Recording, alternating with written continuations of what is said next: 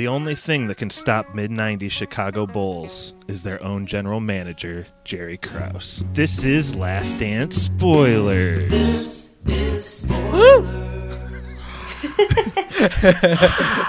I love the crowd noise. Welcome to Spoilers. Before we start, I'd like to introduce everyone to tonight's starting five. I assume we have Alan Parsons playing in the background right now. So, starting at point guard, he's the creator of Spoilers. It's Pappy, Pappy Malcolm. Heyo, this is Pappy. Uh, we're calling from Louisville. Do you have any kind of like opening question for I me? I do, and and I there's a little bit of an age gap between you and Stevie and the rest of us. But what are your memories of these Bulls? Yeah, I, I can start to remember them around the second three-peat. Uh, my mom, Nurse Malcolm, uh, she I remember her actually watching the Chicago Bulls, which I don't think she ever watched an NBA game again in her life after uh, after their third title or their sixth title. But but yeah, I, it's kind of hazy for me. It's more of just kind of like the impression of the Bulls, right? I was I was born in '90, so this is like my first sports memories are just them being really good at basketball and Space Jam and all that. And it's all going to go downhill for there for you, Pap. It did. Nothing's better than the Bulls. Stevie, you're Pappy's best friend and co-creator of Spoilers, and you usually take all the hard questions on the pod. Where are you recording out of, and what's your first memory of the Bulls? I am recording out of Elkhart, Indiana, and I'm kind of in the same boat as Pappy. I am a month and I believe two days younger than Pap, and I remember the 72 and 10 season being like the first real like my first real taste and memory of what the Bulls really were.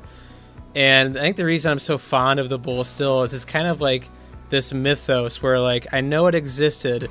It's just kind of like this legend like surrounding it. So I think that's why reason why like half reason why I love it. This is Josh recording out of Goshen. I'm hosting tonight. One thing we kind of talked about earlier, and I don't know if this can come across well throughout the pod or not, but we all just like love basketball. Being from Indiana, kind of forced upon us. Uh, we went to the same school as Shawn Kemp. Actually, he's quite a bit older than all of us, but uh, he lost to that greatest team ever that you were just talking about, Stevie. So my memories of early Bulls is kind of thinking of Michael Jordan as a villain, actually. Really? Yeah, for sure. Uh, but that's that's our start. Three of our starting five, and we got two rookie newcomers joining us. Uh, Liz, she's a great friend. So glad you're joining us tonight. You work with me. We don't necessarily need to talk about where that is or anything, but uh, we started working in college athletics together, and you have worked in athletics for a long time, and you grew up in Illinois. So I know this documentary struck home with you. I would like to request to be referred to as the Dennis Rodman of this starting five because I like to rebound. Um, yeah, I have very my first clear memories of the Bulls were probably in 1993. I distinctly remember not understanding why anyone would like Charles Barkley, and that kind of shaped my fandom and loving the Bulls. And then I was so young, my parents had to explain. I don't know how they explained it when Michael retired the first time. Um, and Peoria did get a shout out last night, but we can get to that later. Uh, that these this later 97 98 season uh, i was 11 and it's just like prime time brainwashing years of gathering around every few nights to watch the starting lineups at the united center watch the games with my parents and just a lot of really close family time and loving basketball is really associated with this for me Well, we're glad to invite you into our starting five. And I don't know if the Alan Parsons project is still playing. It's kind of a short song. Maybe I had to repeat it. a Play it again. times. Yeah. That's, I'm fine with that. And last but not, not least, um, Zack, we went to school together at IU way back in the day. I came across an article you wrote today about the top things you wouldn't want to miss from the documentary so far. I really liked it. Um, do you want to plug that publication and just introduce yourself a little bit? Start. Oh, oh yeah, and your starting center. Oh, I, I, I'm, I'm happy to take the Bill Wennington, Luke Longley role on this podcast. Um, Uh, yeah, I, I grew up in Wilmette, 18 miles away from the United Center, um, and Jordan's career was basically my whole childhood. He played his first game two weeks before I was born, and by the time the season that's featured in this documentary happened, it was right when my bar mitzvah was happening. So my bar mitzvah theme was the 97-98 Chicago Bulls. Uh, every table had a different player that we could sit at. Obviously, I was at the Jordan table. Was the Scottie Pippen table like the real flaky family members? See, kind of Pippen was like second tier best friends. You know, he was higher up. Phil, Phil Jackson was like parents' friends. Um, some, some the real oddballs from Hebrew school got the Dennis Rodman table. So Yeah. there was there was some thought given to it. Um, but yeah, now I live in Austin, Texas, and I drive to San Antonio or Dallas to see the one Bulls game for the Texas trip. Um, but yeah, this was the peak of my Bulls fandom. I was wall to wall poster, everyday T-shirt, obsessed with the Bulls back when this documentary came out. So I stayed up. I actually turned in my article last night. As soon as it was over, I had to write 1,400 words and my top 10 moments of last night. So I was all in on it. I loved it. Where can we find that article? Oh, it's called Book and Film Globe. Cool. Well, uh, go check that out. It's a cool article and cool website. Um, so, kind of like the documentary, we're going to skip in time back from 84 when Zack and I were born all the way up to present. Zack, can you set the scene for where we are now and kind of the release of this documentary and the timing of it and maybe why it's important? Sure. I mean, the Bulls just let go of their front office, so the timing is funny that the, the first episode really and second focused on what a failure the Bulls front office was and how they won despite them. Um, but right now, this is a Bulls fan's dream. All other sports are canceled. Everyone's hungry for content. We've all watched Tiger King, so now we get ten hours of nothing to watch but the greatest season, the like the culmination of the Bulls' six championships. So even my like non-sports watching friends are watching this. So this is this is everything we could have hoped for as Bulls fans to relive the glory days with no nothing else to compete. It was so nice to be on Twitter last night and to have it be dominated by something that wasn't scary or negative. You know what I mean? Everyone was tweeting about this at the same time, and it felt good, like a sports moment again. It I agree and at the same time I looked at my Instagram feed and it was just like dead. No one posting, everyone watching. No one no new photos, just everyone was glued. And it that felt nice too. Like we were just having this moment together. Cool. So getting into the actual doc, it starts off on just like a really cool slider shot of MJ. I mean, he's just looking like straight up G thug.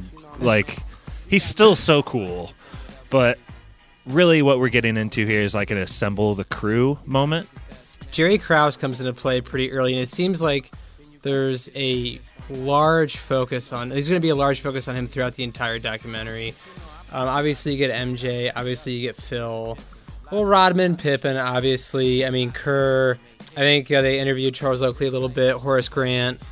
Um, can't remember if they interviewed Cartwright or not, but I remember like pretty much the entire team is there.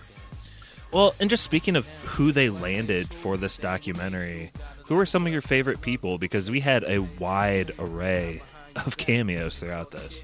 I was shocked to see Isaiah Thomas, like even speaking about this, weren't you? Same. Yeah. I was floored that he would even talk about it. I mean, there's no love lost between the two, and I think it goes to show you kind of like the legend and the greatness behind Jordan that someone who hates him so much would even talk about his greatness like that. Well, Isaiah's not going to miss that chance for some FaceTime. No. No. No. I thought they only played recordings of him in courtrooms nowadays. But I, I, I don't know. I, I thought all the basketball people killed it. Like it was fun to see young Bob Costas in Chicago. I, I don't know. Like this isn't a political statement at all. Like I, I'm very pro these two presidents, but I don't know how much the I value add we get with those kind of like stunt celebrity talking heads. Did you like those, Josh? Like Bill Clinton and Obama. Yeah, I mean, I think it works to show a national perspective, and a big part of what they're trying to do here early on in the series is just convey how big the Bulls were. They're the That's fair. Beatles of the '90s, I think. Um, honestly, I can't really recall precisely what either president said specifically. I don't think it was like true gold nuggets, but I was Just hanging for on Bill. every word Obama said. He he was advertised with his title card exclusively as former Chicago resident, yes. which That was was hilarious. the Yeah. funniest thing they could have possibly said about the pres- former eight-year president of the country, just former Chicago resident. Um, but he said he couldn't even afford tickets, even when they were discounted, and like stand up in the bleachers. Um, they introduced him as it was like the opposite of a flex. It was like just a former Chicago resident who couldn't afford tickets. It was like, all right, you've, you've clearly met Jordan and the whole team by now. I thought Roy Williams was really good, and it pains me to say that as North Carolina just crushed my hopes and dreams for a national title with kids who didn't go to class that Roy coached. hey Um, now, But hey now. yeah, all guns blazing. Uh, but I thought he great gave great bites. He gave great insight. He was super compelling, um, and it was fun to watch him reminisce like that, and like to see people again, like to. And I know we're gonna get more from like Ahmad Rashad and more media down the line. Wilbon. Wilbon, etc. But to see Billy Packer again, I thought that was fun. And coming down the line to to know that we're gonna get Isaiah's perspective and hopefully some other people on that bad boys team, I would hope. Um, and just to see what they say is super that's gonna be awesome. Jordan. Jordan. He's the best athlete. He's one of the best competitors. He's one of the most skilled players. And, and that, to me, makes him the best basketball player that I've ever seen play. It's Bobby Knight. Basically, he's calling out in '84 before MJ has even played an NBA game that this is the best player I've ever seen play with my own two eyes. Zack, as a Hoosier yourself, did you appreciate seeing the the admiral, the general Bobby Knight, not the admiral? I think that's like David Robinson or something. But It is. Oh yeah, it was real sweet to see uh, Larry and um, all the all the respect everyone gave Jordan from Magic and him to you know anyone they oh Bobby Knight was just raving about him. That was that was that was really special. I've I've heard I was surprised they didn't use this quote. Uh, he was trying to tell every coach and GM to draft Jordan. They're like, I need a center. I can't draft Jordan. He's like, then play him at center. I thought from a filmmaking perspective though, the documentary did a really good job of like balancing talking heads, which much from like what I was assuming like archival footage from ESPN, like Michael Jordan's dad who's since passed and uh, Dean Smith who's since passed, and like modern day talking heads. And Josh, we'd be remiss, like you kind of mentioned it, but like the way Jordan is framed, like with his drink and like his spread eagle, like crotch, was I the only one who's like obsessed with like the level of scotch as the interview went on and like tracking to see like Right? what I was texting Stevie about earlier today was, and I hate to say this because it's The eyes. it's a sign of vanity on my part, but like, yeah, my, MJ's eyes are pretty yellow and weird. Mm-hmm. I noticed that too. And I was just like, okay. And then all of Twitter was posting that picture of him carrying a case of tequila and a bottle of scotch around. I was like, well, sure, sure, okay. And that I think brings me to one of my biggest questions here is, in in at least these first two episodes, do you guys think Jordan's getting off a little light here? Like he's the guy who's, oh, he stumbles on a party but doesn't partake. He's living. Uh, like a virgin lifestyle in a one room apartment in Chicago during his first couple seasons. I don't really think this is like the Jordan we all know to be the real Jordan or something. I mean, I think it's coming. It it would be really almost in poor taste to leave out how he went from not drinking, assuming not smoking cigars, and not gambling to all of gambling. those things. all of those things, pulling up in fast cars, stogie in the mouth. There has to be an explainer there. yeah, I mean, he signed off on everything to NBA films before the season ever kicked off. Um, Adam Silver, who was in charge of NBA entertainment at that time, who's now the commissioner, is the one who's, I mean, is the reason behind all this footage to begin with. Uh, Michael Jordan said, There's not a question you can't ask me, there's nothing I won't sign off on before the season ever started. So I imagine there's a lot more footage that will be coming out shortly. I'm, I'm hopeful too. I mean, if you watch the first two parts of the OJ documentary, you just think he was a nice running back. So Whoa, MJ's not that bad. Rodman doing lines with cheerleaders up all night before Game Six, kind of stories. Pretty soon. Zack, what were some of your most cringy moments in these first two episodes? My, for starters, I would say the one where I think it's Charles Oakley is like literally slapping Pippen around. It's kind of hard to watch.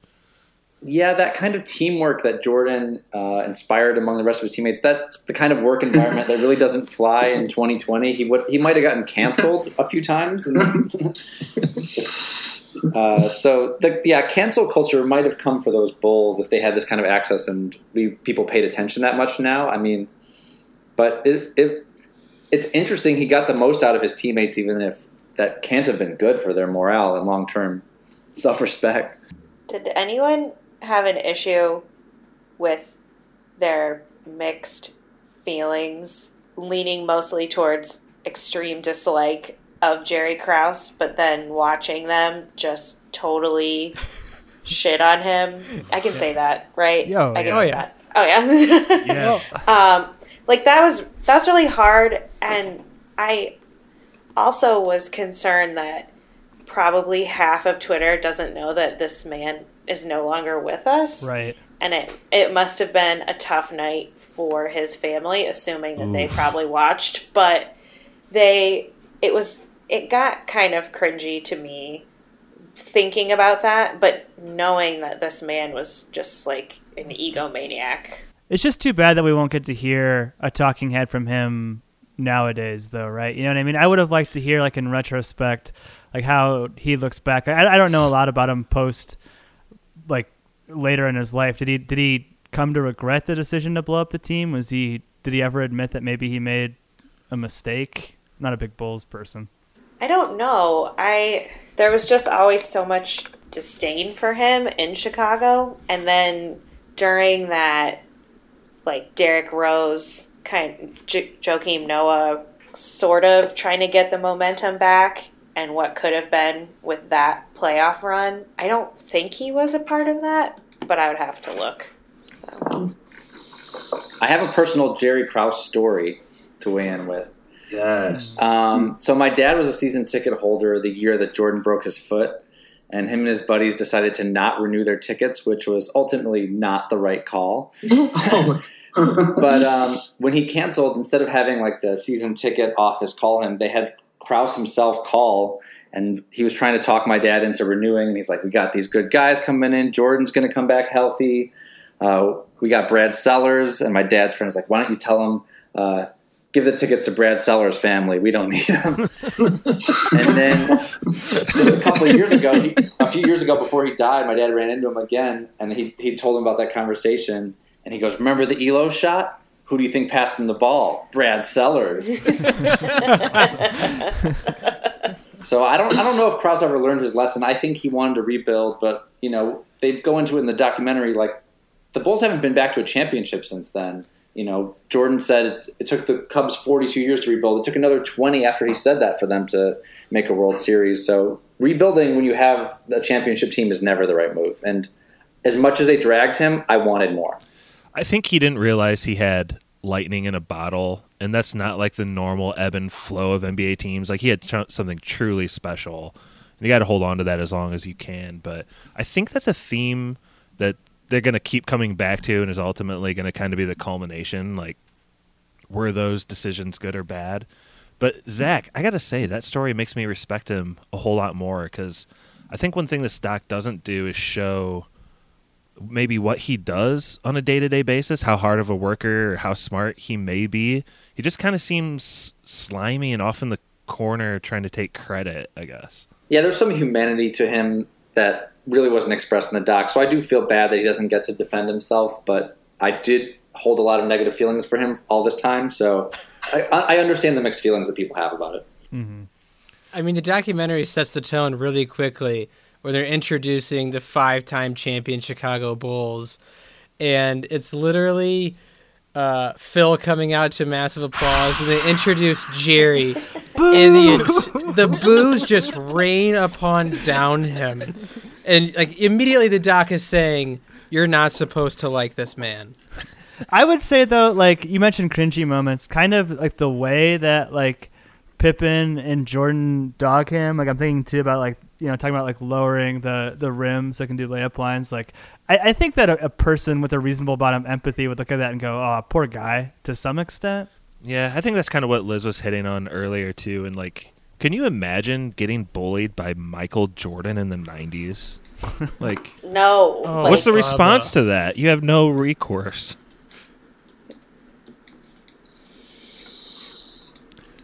I'm gonna actually leave that big pause in because that's the actual like. There's no recourse. Like I said. So trying to get through kind of the plot of this doc, uh, this was one of your top moments that you listed in your article, Zack. But the team kind of goes through France, and this is truly like a Beatles coming to America moment, isn't it? Yeah, but what was funny is that they all seemed so over it. It wasn't like they were in awe and wanting to impress anyone. Jordan could not have cared less. He played in a couple Olympics already. He'd won everything. This was a no competition for him, so he didn't, you know, really have to care very hard. He was ignoring interview questions about the Eiffel Tower, laughing, wearing a beret, and then the interviewer tried to get his autograph, and he he couldn't even be bothered to look at the guy or answer him. he just looked at his hand. They're like, "Is this guy effing kidding me right now?" Like. So, in, as much as it, like everywhere the Bulls went, they were superstars and bigger than big, but they didn't seem to care. Like Jordan, after it ended, he was singing a song like "We can go home now, it's over." Pappy, do you appreciate the old schoolness to him though, where he's like, yeah, he doesn't care, but when they did have those games in France, he was just like stomping folk. Oh yeah, I love to see it too. And the one French guy like asked him for his armband after the game, and he's like disgusting like side tosses it to him. Like Jordan just doesn't give a shit about this little French basketball player at all. Like yeah, I take my sweaty armband. Like I probably still has that to this day, like in his bedroom or something. Yeah, I mean it's just fun to see, and I, I like that you keep bringing up the Beatles because like the you know the juxtaposition between like young Jordan that you get to see in, in North Carolina. I thought that was like a really touching part, like with his mom, like when they read back that email, he's like, "I have twenty bucks, uh, send stamps and all that." To like what he becomes, like th- these first two episodes really set me up for like I'm ready to walk across that bridge. You know what I mean? I'm ready to see how he becomes yellow-eyed, Scotch drinking Jordan. Oh my gosh. So the first episode ends with kind of a retelling of how crappy the Bulls were pre Jordan. Um, they deep dive on it, and then they end with basically the start of the first game of the season. And it starts with the introductory of like the team that just won the championship, and the um, they're going to display the trophy and everything. But Stevie already talked a little bit about the boos that Jerry got. But did you guys also notice how huge Pippen's suit was? He looked like Gregor Clegane in like full armor. Just I don't know. The suits The in man the is massive. It's like David Byrne and Stop Making Sense. Got like two Scotties in there though. I don't know. Yeah, episode two uh, really took Scottie Pippen to the forefront of kind of. I think they were trying to show the real like issues with the front office they're having between the players, and I think the one thing I appreciated was, you know, Jordan was kind of getting on Scottie for, you know, pretty much what happened was he wanted money from the front office that he felt he was owed. He signed a really bad contract when he was younger, and he decided to get surgery immediately before the season started, so he wouldn't be like in the beginning games until January. And I think the one thing I really appreciated was when Phil Jackson was like, "Yeah, Scottie's doing Scottie. I'm not gonna dog him for it." And I don't, I kind of watched that more too, Josh. Like you brought up like potential, not necessarily conflict of interest, but how it's uh, it's very much okayed by the Jordan camp. This documentary in a lot of ways, like there's kind of like this finality to it, where like yeah, Scottie's like I did that. Phil, and like you know, there's also a case being made that he was extremely underpaid. But then Jordan comes in and goes, "That was selfish of Scottie," and then like that's kind of that. You know what I mean? Like that's kind of like the final word on it, and that's kind of like how I see like the bias potentially coming in. Well, even more, I think the first graphic that's on the screen, the first text of the whole thing is like Michael Jordan and the Chicago Bulls gave a documentary crew access. And it's like, did Scottie Pippen not give them access? Did Luke Longley? You know what I mean? It's like, again, Jordan's just kind of out here swinging his thing around like 25 years later. Zack, I have a question for oh, Zack. I have a question for you as a longtime Bulls fan. Did did you have a sense at the time when you were younger that Scottie was underpaid, or were you just taking it all in? Like, was that the thing that was prevalent in your knowledge?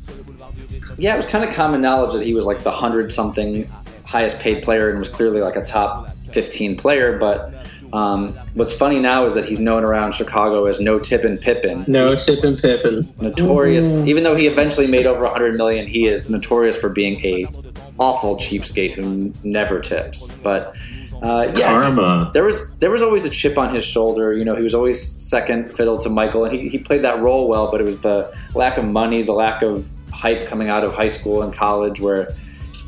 But he he, he played his way out of it and was unbelievable. I mean, the best possible second fiddle you could have. So I thought that they obviously got into his family and how they were very poor and two people were in wheelchairs and he I don't know if I feel like they could have made a stronger case for him maybe not having financial savvy to take another look at contracts. And I know that's why you also have an agent but the need to take care of his family and just kind of sign almost seemed like it outweighed really stopping to think what would be best for him and in in the long term. And it just made me sad that I mean, I know he got paid later and his ex-wife, current wife, what, uh, someone was on Twitter today being like, "Thank you for your concern, but we are fine."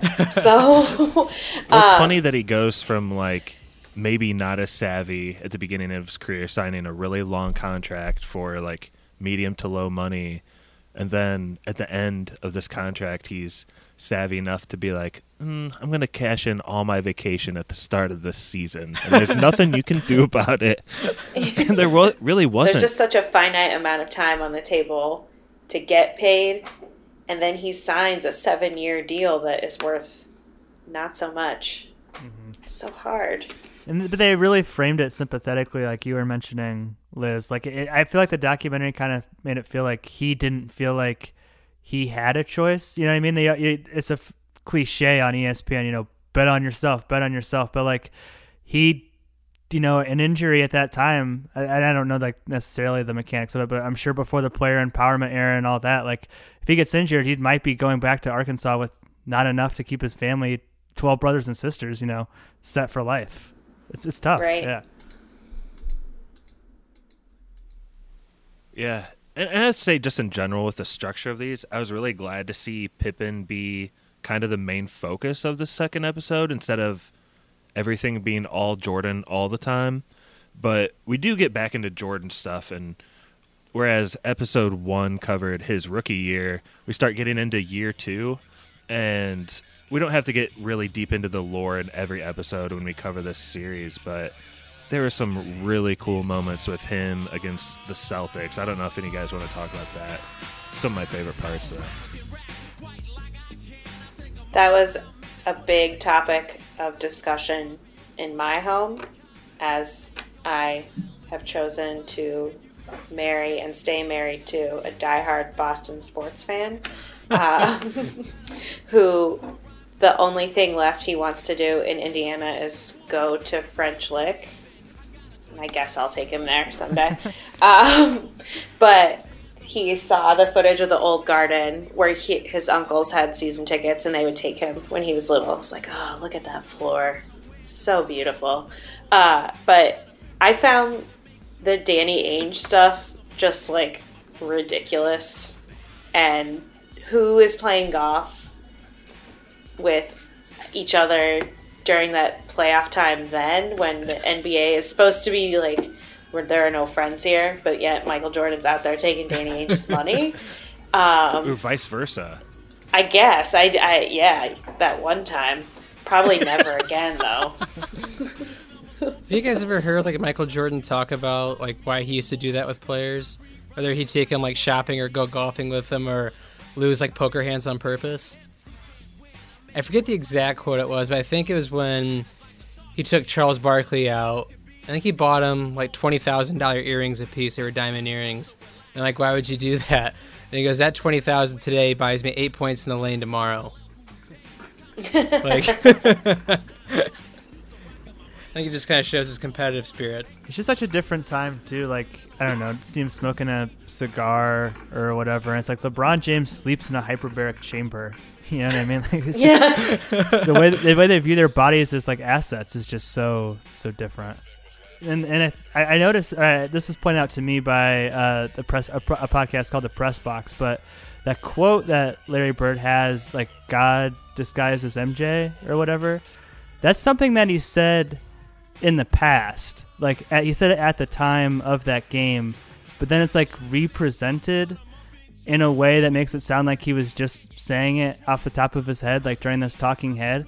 And, I find that interesting too. It's kind of like a summary because a lot of this is like repackaged, you know, MJ lore to some extent. But but a lot of millennials are like you know absorbing this for the first time, like kind of like Stevie and I said.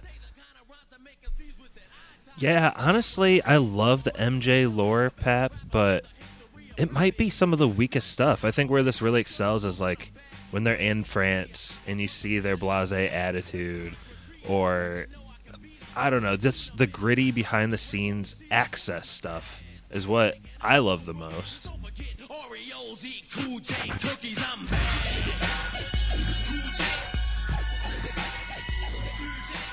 There was a part in this episode where they were kind of showing the Bulls really struggling with Scottie Pippen not in there. And you can tell the team wasn't functioning correctly. Jordan was, I think he was getting on uh, Kukoc really badly at practice. Uh, he was just not taking losing well at all. And the one thing that really stuck out to me in this episode was Phil's like talking to his teammates, uh, to his players about how we're gonna ride this ship, we're gonna do this, that. And Jordan looks like a freaking lion waiting to like a starving lion waiting to eat something. Look at Phil. I thought he wanted to punch Phil Jackson in the face when he was talking, like being really pepped up. That that part just stuck out to me in a big way. He's like chomping gum. Yeah! taking turns glaring at his Just looking eyes. so angry and at then his mouth, and then his Yeah. eyes. And it's, it's like, whoa. Zack, you like Phil Jackson? Oh, I love him. I think it's you know his Zen quality is what. It's hard to balance people like Dennis Rodman and Jordan, and then later Kobe and Shaq, and to get nine championships out of those guys, eleven I think altogether with Kobe's is unbelievable. I mean, it's he would give each guy a book before each season, like that he specifically picked out for them of like what he wanted their mental state to be in before the season. Um, and he did so much by like really leaning back in his chair. And in a day where coaches are, you know, especially us Bobby Knight fans, where he's walking back and forth and yelling and going crazy, Phil would just sit back in his chair and let it all unfold, and had this attitude that really was uniquely special to men, like bend with these other players, and uh, let them feel like they were in control when he was actually in control of the whole thing. I love when they show the shot of his desk, uh, and he holds up like the the book or whatever that says the last dance on it, the, the team handbook. And, like literally, the only thing adorning his desk is like a little Zen garden uh, sand thing. So that's just Well, so and a Rodman Jackson. holiday card. Oh, that's true. Yeah, the yeah. Rodman card. Those two things. This is a major note I had, though. Did you notice it said last dance? Dance in quotation marks and then a question mark? Yeah. Mhm. That made me kind of sad. I just thought it was so. Like, can you imagine an, a GM saying to a coach today, "You win 82 games and you're still fired"? Like, it's just absurd. It's ludicrous. I can't. I have my hands on my head right now. Just like all of the amount of power Jerry Krause has is so ridiculous And like the landscape of today's NBA. It's like nothing works like this anymore. Like LeBron James would be the one making the decisions as far as any of this. Like Yeah. LeBron would have that GM fired exactly. tomorrow. Yeah. Yeah. Is anyone worried that Reinsdorf is just gonna like walk away looking a little better? Unscathed. Yeah. When that shouldn't really be the case. You empowered him. Especially when, like we're saying earlier, one of the two of them doesn't have the chance to speak on their own behalf. Kind of makes it ugly. I mean, is he still uh, owner of the Bulls right now? Yeah. Yeah, I mean, especially since kind of post Derrick Rose, the organization has kind of been driven into the ground. And Zack, do you know did um, Jordan have any problems with Jerry Reinsdorf? Definitely less problems than with Krause, it seemed like, but I don't know if they had the best relationship either. If he did, you'd think he would have just said, hey, get rid of Krause and we're fine, you know, but Yeah. I, I just think that's another point of bias too that you're just gonna see in this documentary is you're not gonna see anybody who's associated like still actively is essentially you know Adam Silver's boss more or less like come off in a bad way in this documentary.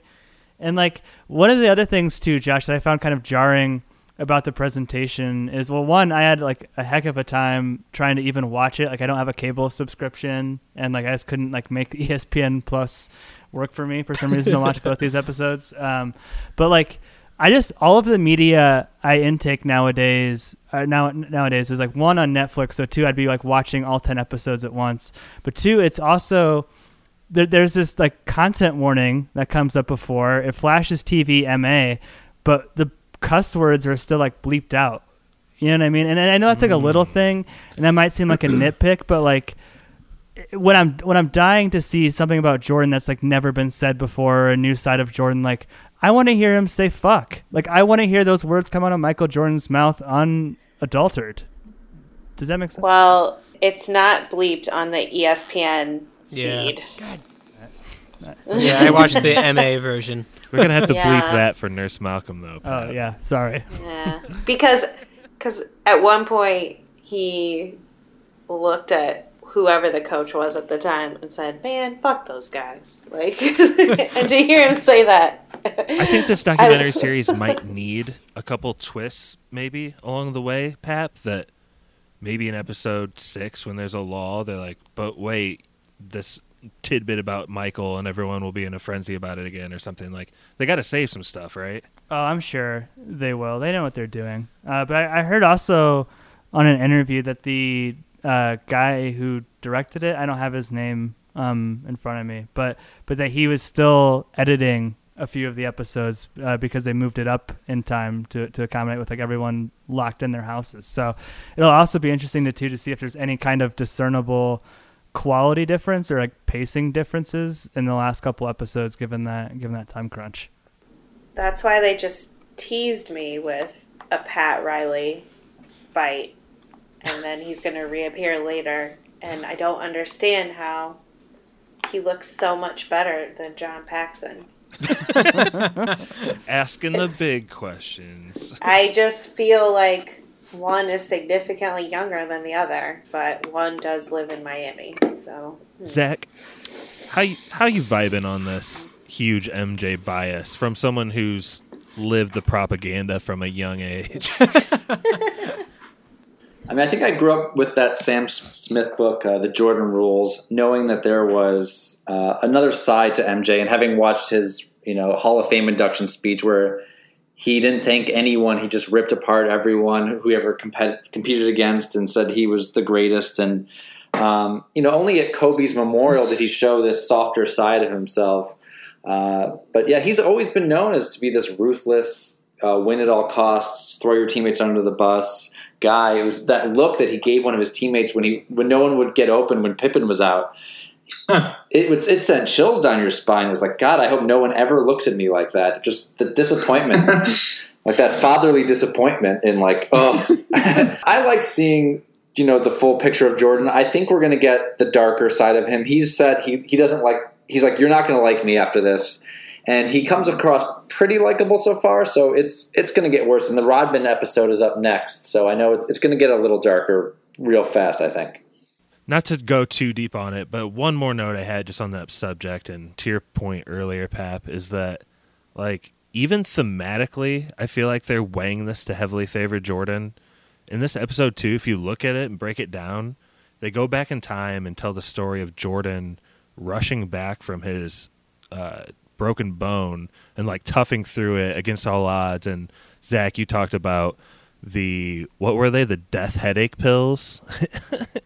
Oh yeah. So like this is Jordan taking all these risks to come back just for the sake of his passion and then juxtaposed against Scottie who's wearing his big ass suit thumping around like just being like yeah I deserve more. So I feel like they really threw Pippen under the bus with that. That has to be purposeful. I don't think that was the intent. I think it was to make Jerry Krause look bad. Like I don't think as much to make Scottie look bad as more so of rushing back from injury and they have him on this minute crunch and the whole time everybody's like Jerry, you know, wouldn't let him play more. Jerry wouldn't let him play more.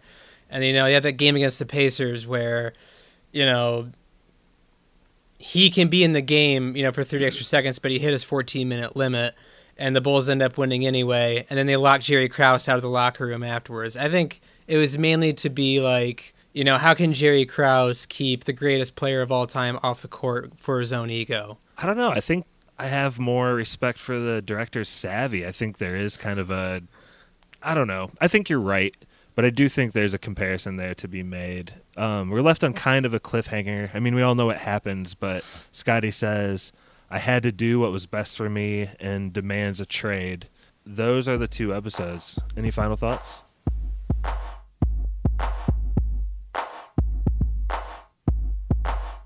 Did anybody else immediately watch the '88 playoff game uh, with the Boston Celtics right after they watched this documentary? I just like clicked it instantly over and was like, "All right, I'm ready to stay, stay in this time."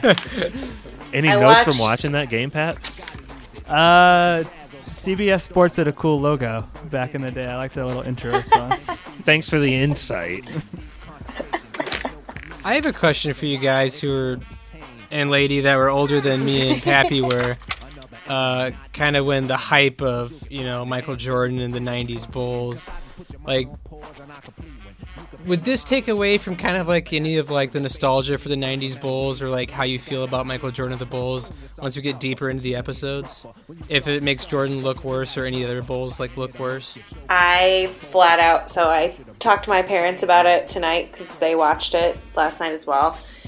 And I asked them two things. First was, uh, how much did you shield us, me and my sister, to like keep us, like letting us have this hero worship?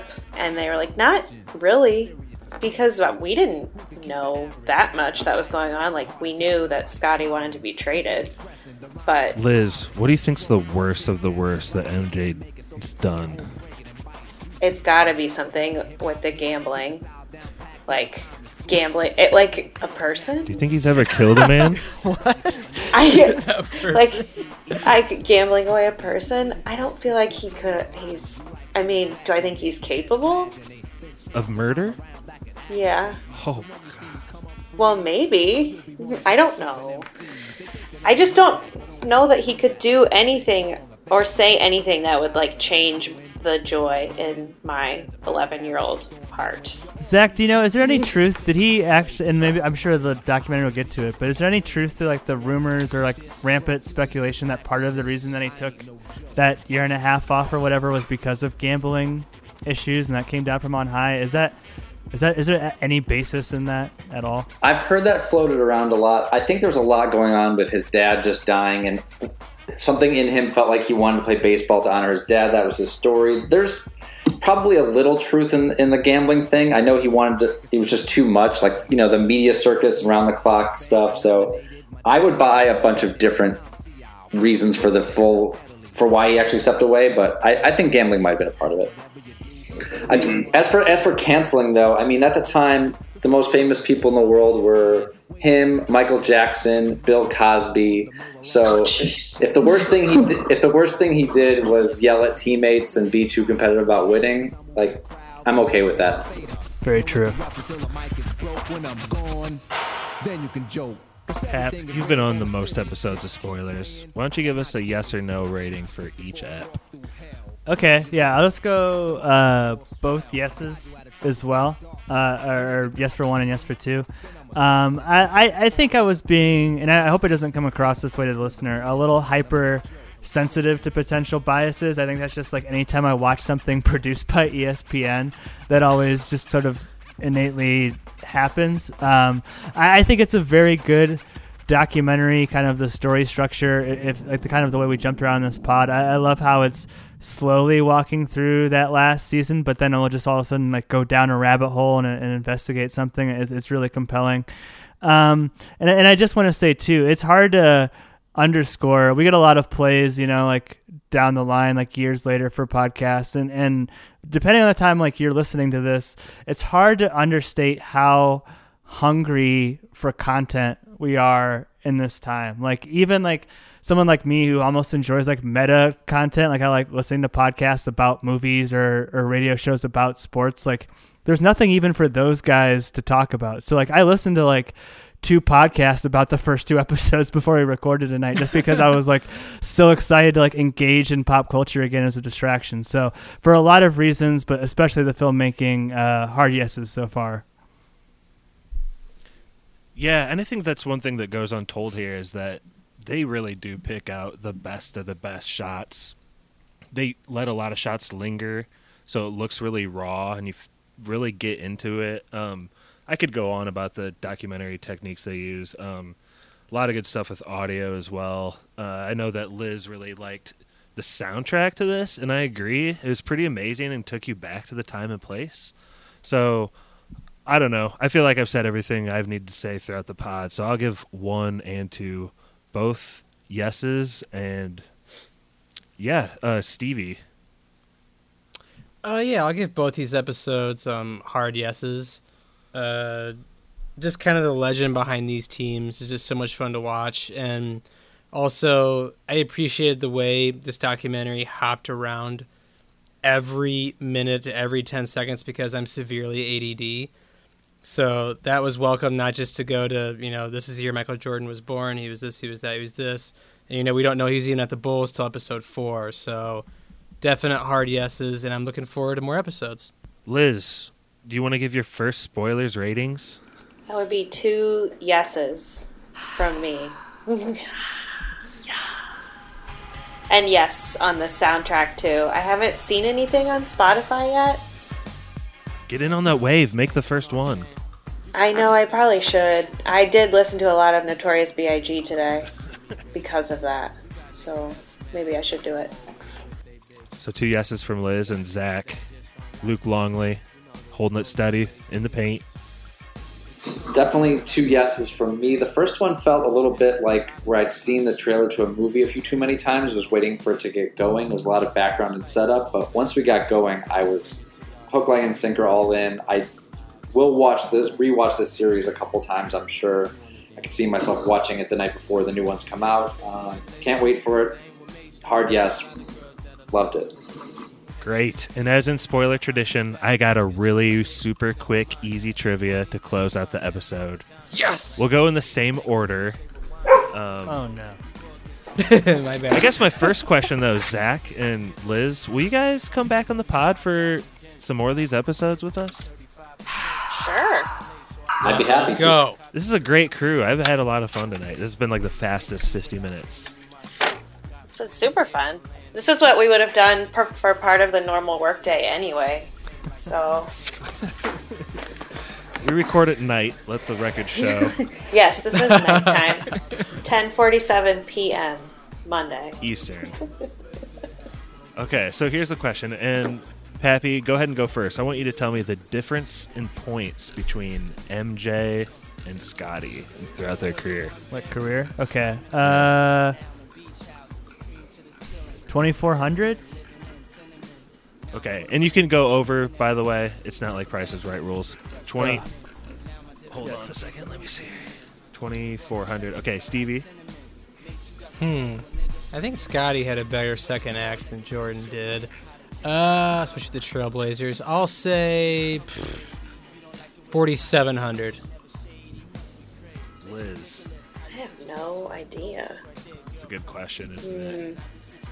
I'm gonna go three thousand. Zack, how you feeling here? I'll go 4701. Take the high end. 47. Good oh. guess. That's a real Price is Right answer. You guys, Zack wins. You all lowballed it. It was 13,352. Wow. Whoops. So, Robin, Dios indeed. Honestly, I think I couldn't find it when I tried to Google it on the internet, but I have heard Wilbon say, I've watched a lot of his shows throughout the day, um, especially Pardon My Take, but I know at one point he said that Scottie Pippen is the second best player of all time. So, it's hard to imagine him still having 13,000 less than Jordan with a Sounds like he stunted made the right amount of money to me, but I don't know. Anyway, Zack, we have a deep voice that tosses it, um, or that takes us away and does our plugs. And since you won trivia, I was hoping you'd toss to Spoiler Man. Oh, so what, what do I do to set that up? Take it away. Take it away, spoiler man. Yes. Yes.